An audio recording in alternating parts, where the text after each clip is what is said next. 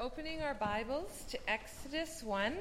That's found on page 88 in your Pew Bibles. Exodus 1, starting at verse 22.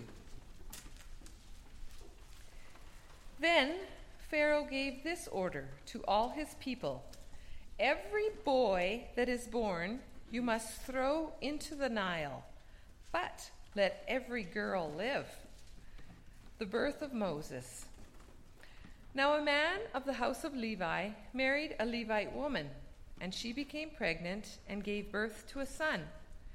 When she saw that he was a fine child, she hid him for three months. But when she could hide him no longer, she got a papyrus basket for him and coated it with tar and pitch.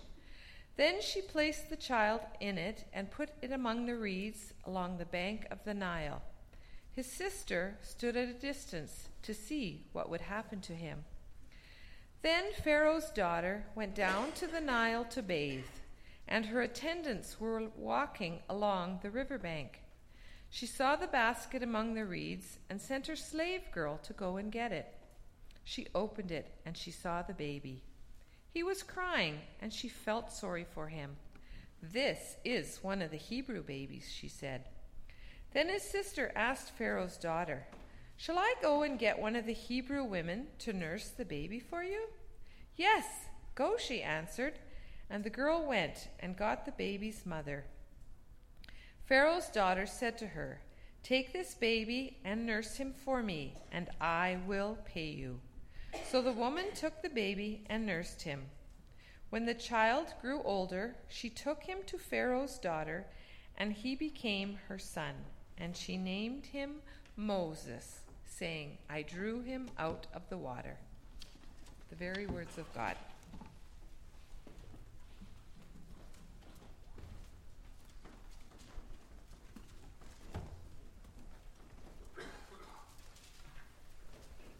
Thank you, Sherry. Our text is from 2 Corinthians chapter 3, where it's speaking about writing, and uh, it says in 2 Corinthians 3 Are we beginning to commend ourselves again, or do we need, like some people, letters of recommendation to you or from you? You yourselves are our letter written on our hearts, known and read by everyone. And then it says, our, our text, verse 3 You show that you are a letter from Christ the result of our ministry, written not with ink, but with the Spirit of the living God, not on tablets of stone, but on tablets of human hearts.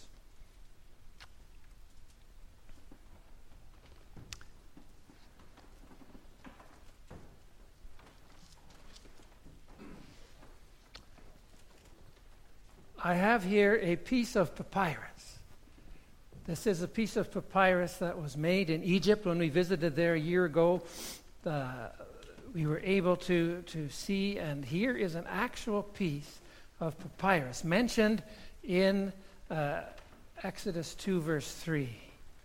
And so you, you can take it, take a look at it. it you can see the, the overlaying of the, the fibers in, in two different ways, and just note how flexible it is and how people would write and draw on it. Pass that around as we reflect on God's Word together.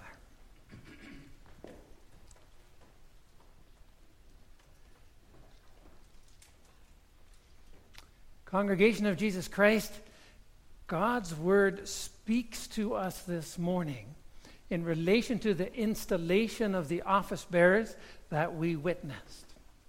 And it is God's will in Jesus by the Spirit to write on their hearts, to write on all of our hearts, to guide us in faith so that we will love and serve the Lord our God with all our heart, all our soul, and all our strength. And that sense of writing is in relation to the, the call on our lives and also the actuality of, of our lives need to be written on and our hearts need to be written on.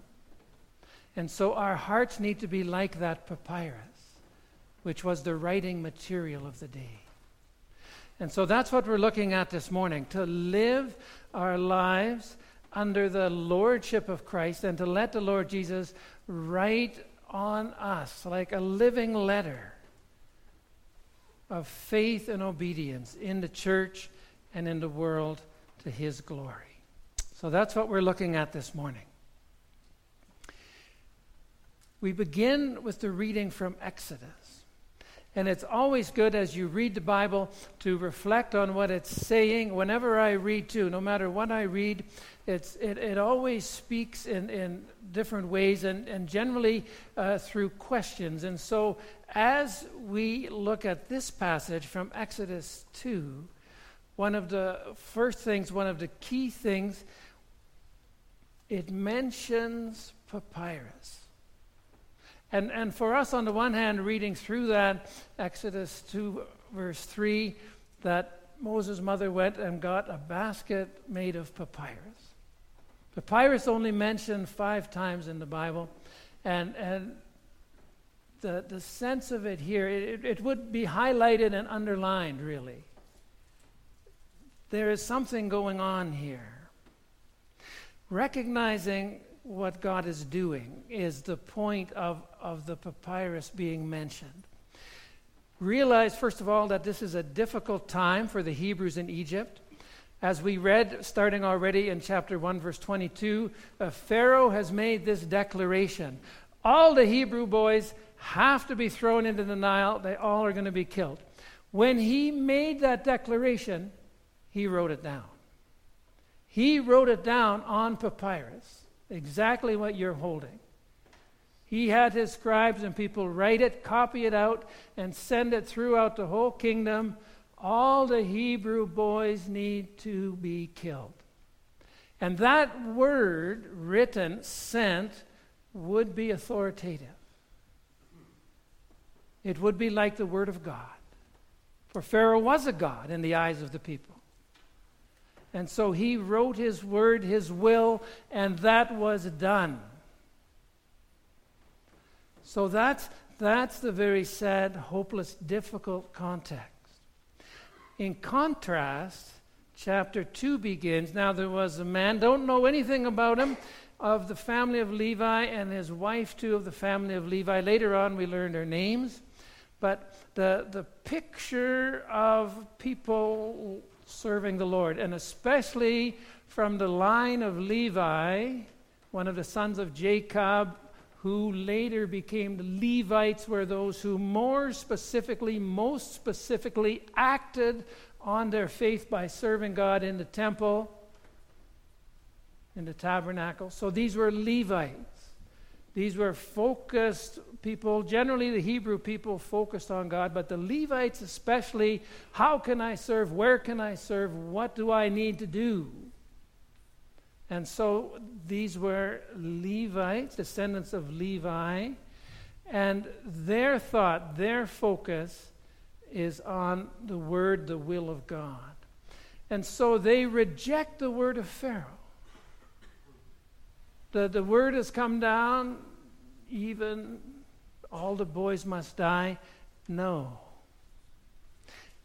And she goes out and she finds a, a, basket made of papyrus. Why papyrus? You might think papyrus is more waterproof, but it's not.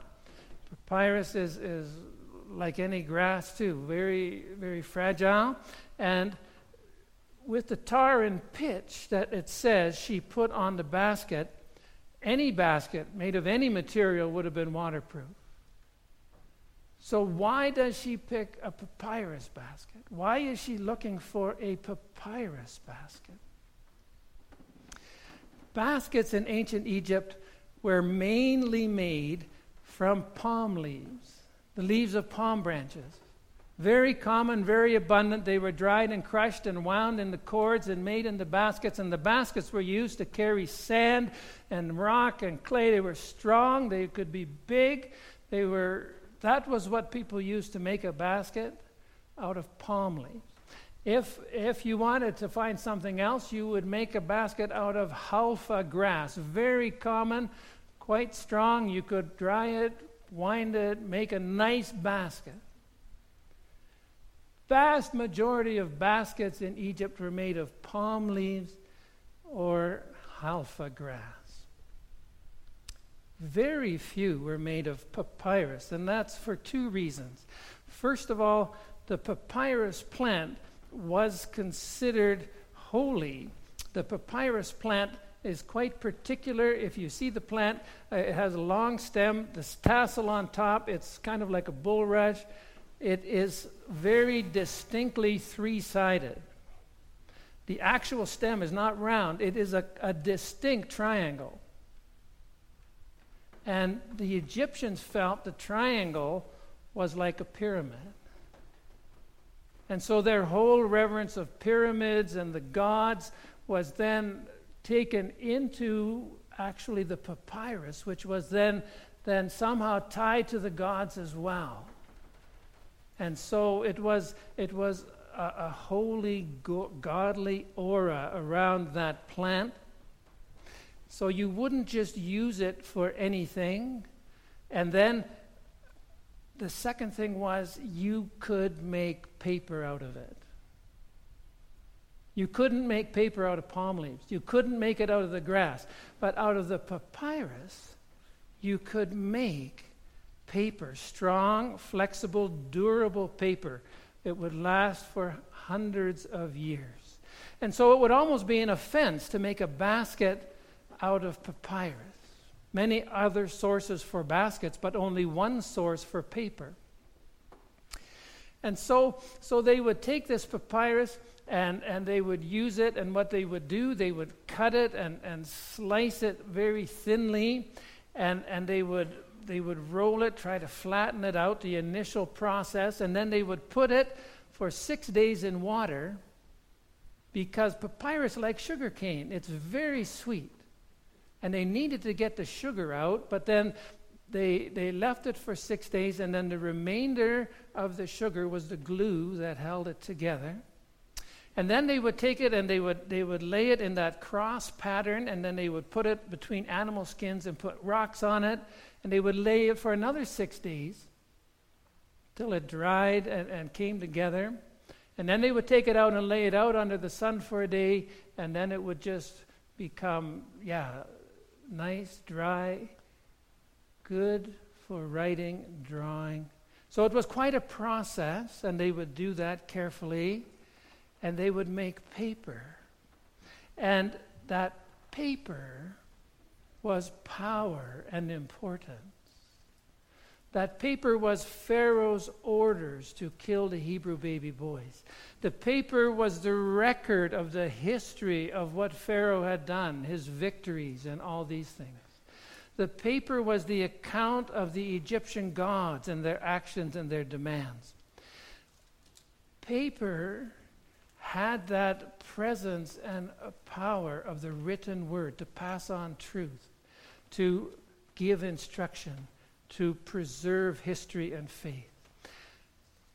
Moses' mother takes a papyrus basket and, in defiance to the word of Pharaoh, that false god, in obedience to the word of God, God who had said to the Hebrew people, I will increase you greatly, be fruitful and multiply, and in Exodus 1, that's exactly what's going on. It says in Exodus 1, the Egyptians are fearful of the uh, Hebrews because they multiply and spread, verse 12, and, and God is blessing them, and this is God's word and God's will. And so Moses' mother acts on the word of God. She acts on it as it's written in her heart. It's written right on her heart she will not give up this child. And so, very literally, I, would like you to imagine, too, just what, what is she doing? She is placing her child in the Word of God, in a papyrus basket, where God's Word will surround and protect and be the true center of that child. She places her trust in the Word of God and places her child not in any basket, in a papyrus basket, as a statement of faith, written as it were right there on the papyrus. Her hope is in the will and Word of God. His Word spoken, that the Hebrews were His special people from Abraham, Isaac, and Jacob. That though they were in slavery in Egypt now, that he was watching over them and would deliver them, and they are looking for a word of deliverance, and that's exactly what Moses becomes, isn't it? Moses becomes the deliverer. So, so in the papyrus basket, there's a word that's going to be spoken the true word of God.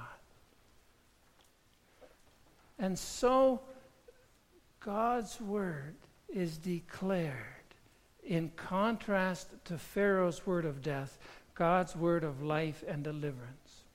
And you see in the story how powerful God's word is, how amazingly effective and active it is. Because as the story unfolds, the, the little baby is not just saved by anybody, but he is saved by Pharaoh's daughter. Now, of all the people in all of Egypt, who would come across a Hebrew baby, and she says in verse 6, it's a Hebrew baby. She knows.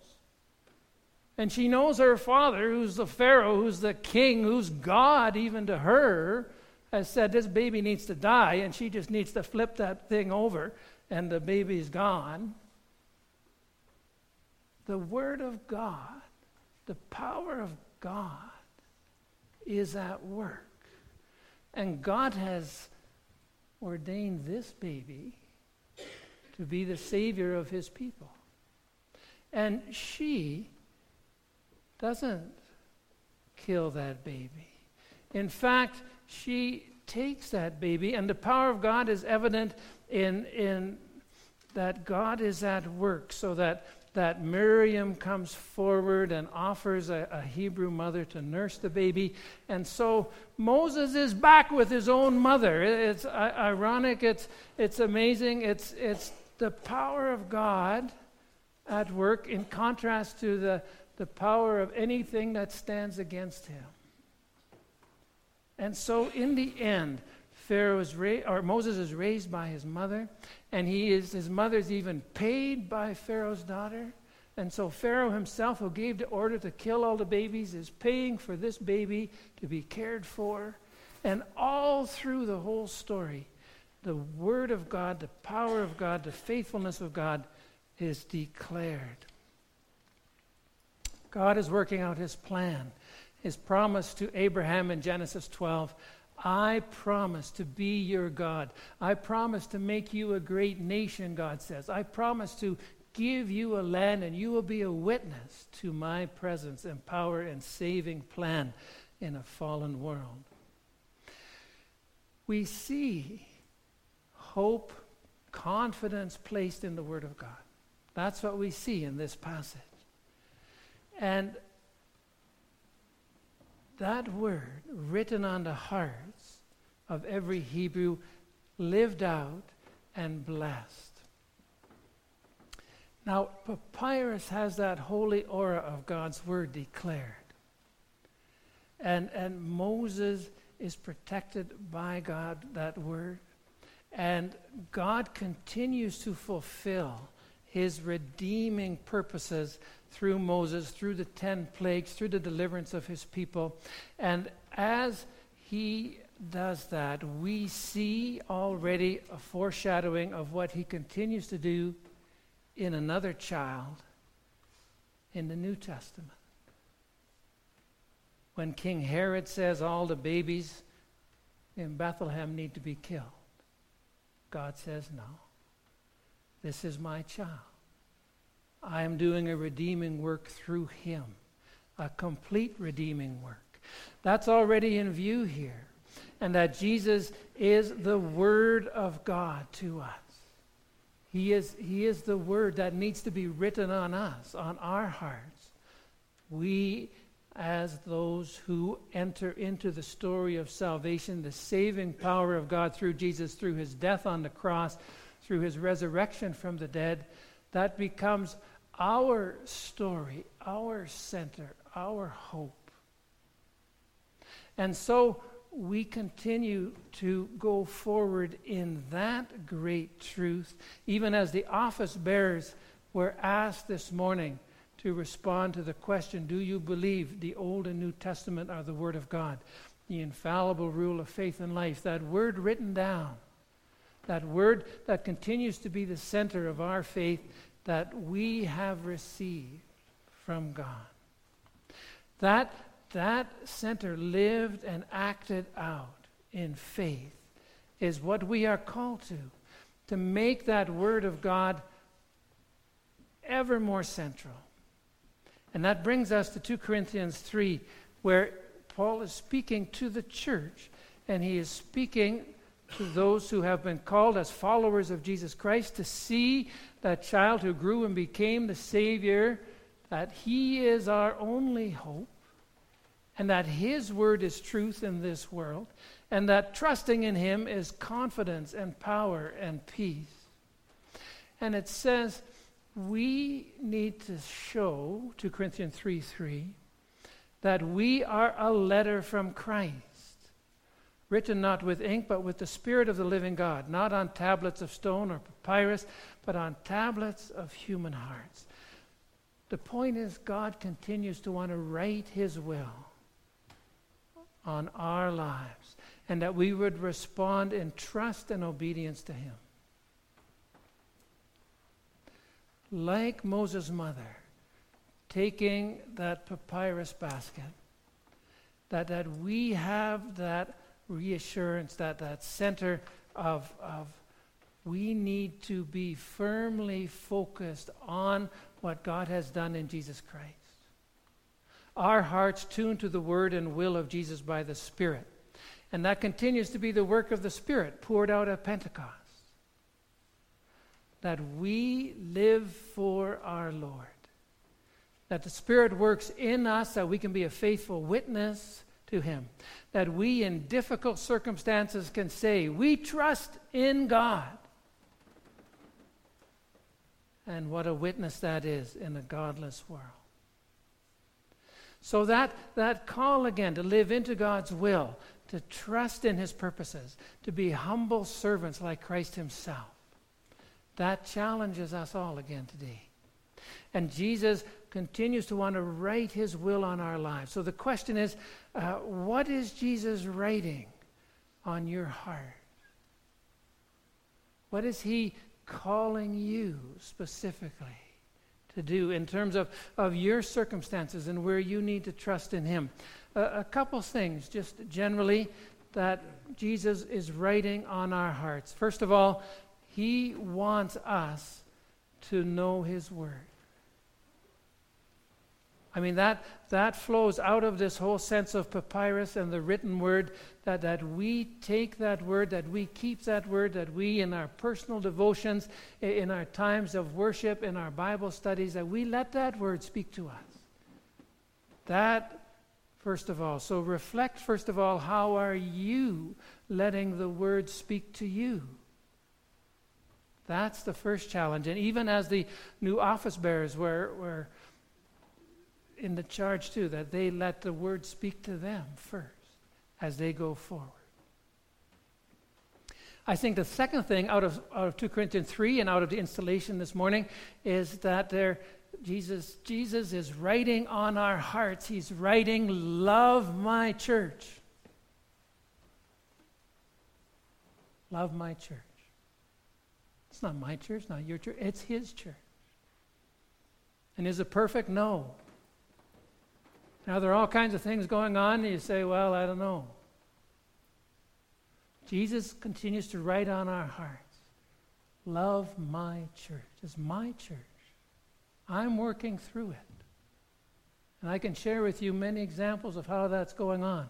Sometimes we lose sight of that. We think, oh, what's up with that?